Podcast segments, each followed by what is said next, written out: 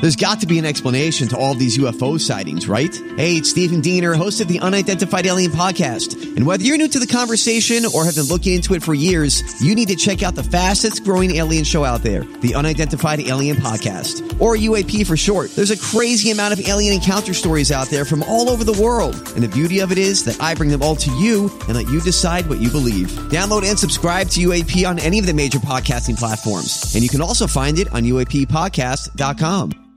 Hi, everybody. This is Adriana Trajani. I'm the host of You Are What You Read. I have the privilege of interviewing luminaries of our times about the books that shaped them from childhood until now. We get everybody from Sarah Jessica Parker to Kristen Hanna, Mitch Albom, Susie Essman, Craig Ferguson, Rain Wilson, Amor Tolls, you name it, they come, they share. New episodes of You Are What You Read drop every Tuesday on Apple, Spotify, or any major streaming platform wherever you listen to your podcasts.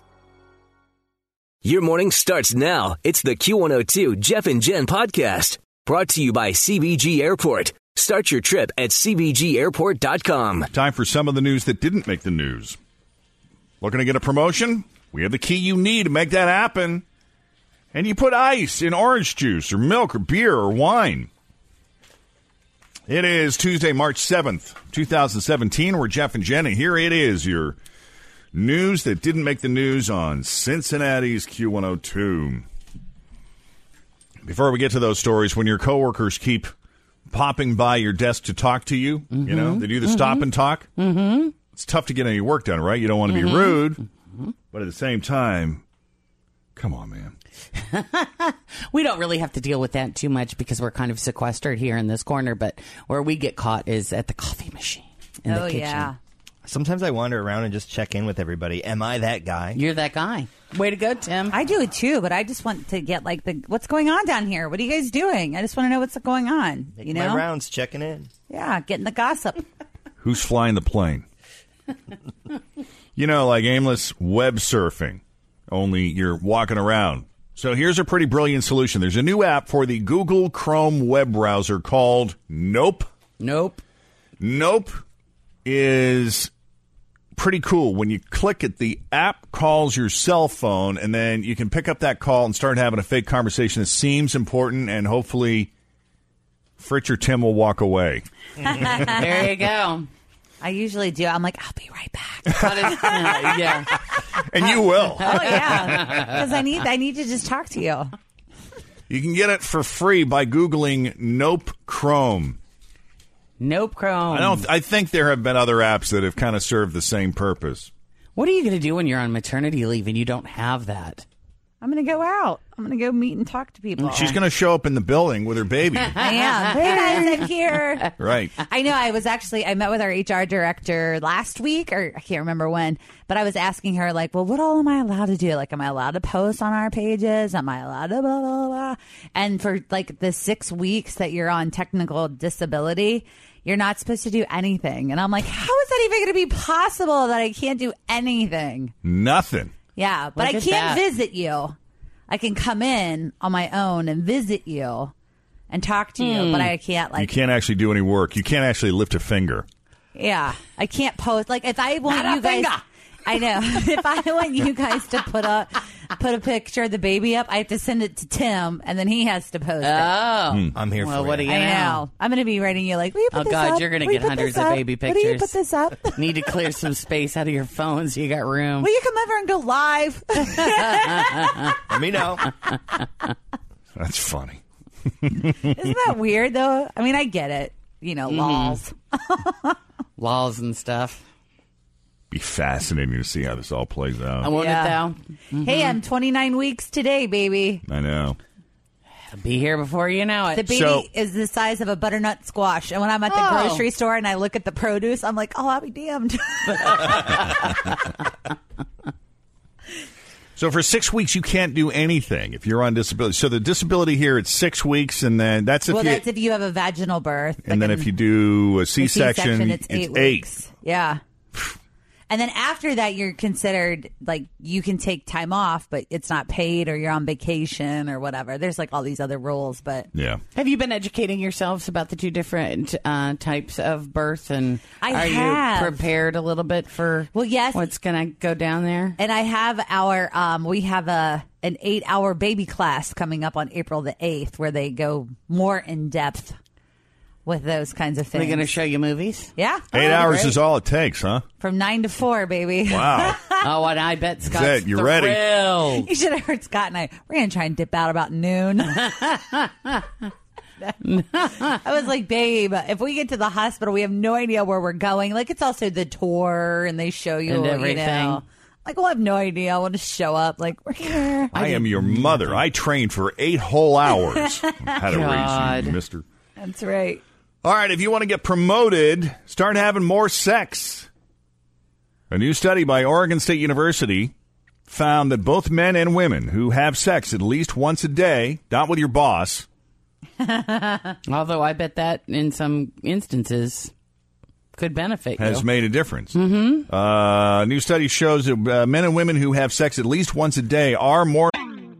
Always feel confident on your second date. With help from the Plastic Surgery Group, schedule a consultation at 513-791-4440 or at theplasticsurgerygroup.com. Surgery has an art. I'm Bradley Trainer. And I'm Don McClain. We have a podcast called Blinded by the Item. A blind item is gossip about a celebrity with their name left out. It's a guessing game, and you can play along. The item might be like this: A-list star carries a Birkin bag worth more than the average person's house to the gym to work out. Pretty sure that's J Lo. And P.S. The person behind all of this is Chris Jenner. LLC. We drop a new episode every weekday, so the fun never ends. Blinded by the item. Listen wherever you get podcasts, and watch us on the Blinded by the Item YouTube channel. likely to get promoted than people who do not. And the researchers think it's because people who have that much sex are generally happier. And that translates over to being more productive at work. And even with their extra job responsibilities, they still had a better work life balance than people who had less What sex. do you know? All right, we got to take a break. Hey, there's a man up on charges in Austin, Texas at this hour for allegedly getting very personal with a fence. One man is now facing charges after officers arrested him for trying to have intercourse with a fence. Woman called 911 after spotting Eliodoro Estala.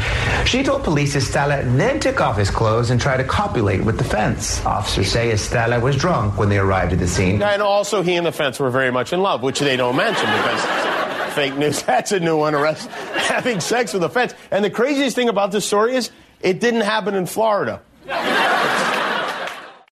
All right, 737, Jeff and Jen. Nothing that sucks the classiness out of a glass of wine like plunking a few ice cubes in it. Oh. But I've done it. Have you the purist that you are? Yeah, as far as white wine is concerned, I'm not a white wine drinker at all. I don't like white wine and if I'm if there's nothing else to drink, if it's not cold, I'm like just throw some ice cubes in it. It doesn't matter. I'm not enjoying it anyway. but but there's nothing else. At least make it cold. Right. Isn't it supposed to be served chilled? Whites? Yeah, typically, but it's not always Yeah. depending on where you go. That's funny because Yeah. I'd probably do the opposite. I'm not crazy about red, but friend something about Ashley- it being cold does make it more tolerable. No, I'm with you. Um, yeah, I mean, I wouldn't go so far as to put ice in it, but if it's not chilled, I'll pass. Just not have any more. We go to El Mm-hmm. Toro every week, and we all get margaritas, except for the month of Lent, Right, For this you're- Lentil period. You're on the wagon. but my my friend Ashley always orders the Burgundy with ice, mm-hmm. and we all just like roll our eyes, like, really, Ashley? Yeah, that's That's just how she rolls. how she does it. Oof. Yep. Yeah, if it's been sitting back behind the bar and it's room temperature, can't do it. But those places where, you know, when it comes out, it's it's at least 50 degrees, 52, 53 degrees. It's more tolerable, sp- especially if you're not a, a big fan of it, but there's nothing else. Mm-hmm. But evidently, people, yeah, they'll they'll put ice cubes and orange juice. Oh yeah, I like that. I mean, think about when you get like a screwdriver has ice in it. What about beer? Yeah, No. I've done that in Mexico because a lot of times when you get a beer, it's ish, like lukewarm ish. Yeah, I can't. And you, I can't do. It's hard. So I just throw a couple cubes in there. It melts fast and still cools. it Can you down. do warm beer, Tim? Depends what style of beer. Oh no! Uh, Like a lager, no, but a darker beer. Yeah. I'm not saying I want to drink it hot, but uh, it doesn't gross me out. I can't. Mm. I'm- mm-mm. Yeah, eighteen percent will put ice in orange juice. Fifteen percent will put it in white wine. Six percent drop ice in beer. Five percent will drop ice in milk. Is that sacrilege, Jeff? I, The milk drinker you are. I'm really not a milk drinker. I haven't been for years. You gave it up. Yeah, I mean, I will if it's around, but I almost never buy it. It's not good when it's watered down though. That's the thing. No. Like if you're gonna put ice in it, you yeah, I gotta, may as well just get non-fat. You gotta drink it fast. it's just weird. And then for more traditional ice drinks, 86% put ice in soda. Yeah. Yeah. It's weird not to have it. Like I was at a restaurant over the weekend where they brought a pitcher of root beer and there wasn't any ice in it. And that's just weird. Yeah, my boyfriend's mom. That's how she ordered Diet Coke, no ice, no straw. She doesn't want any part of it. She just Ugh. drinks it.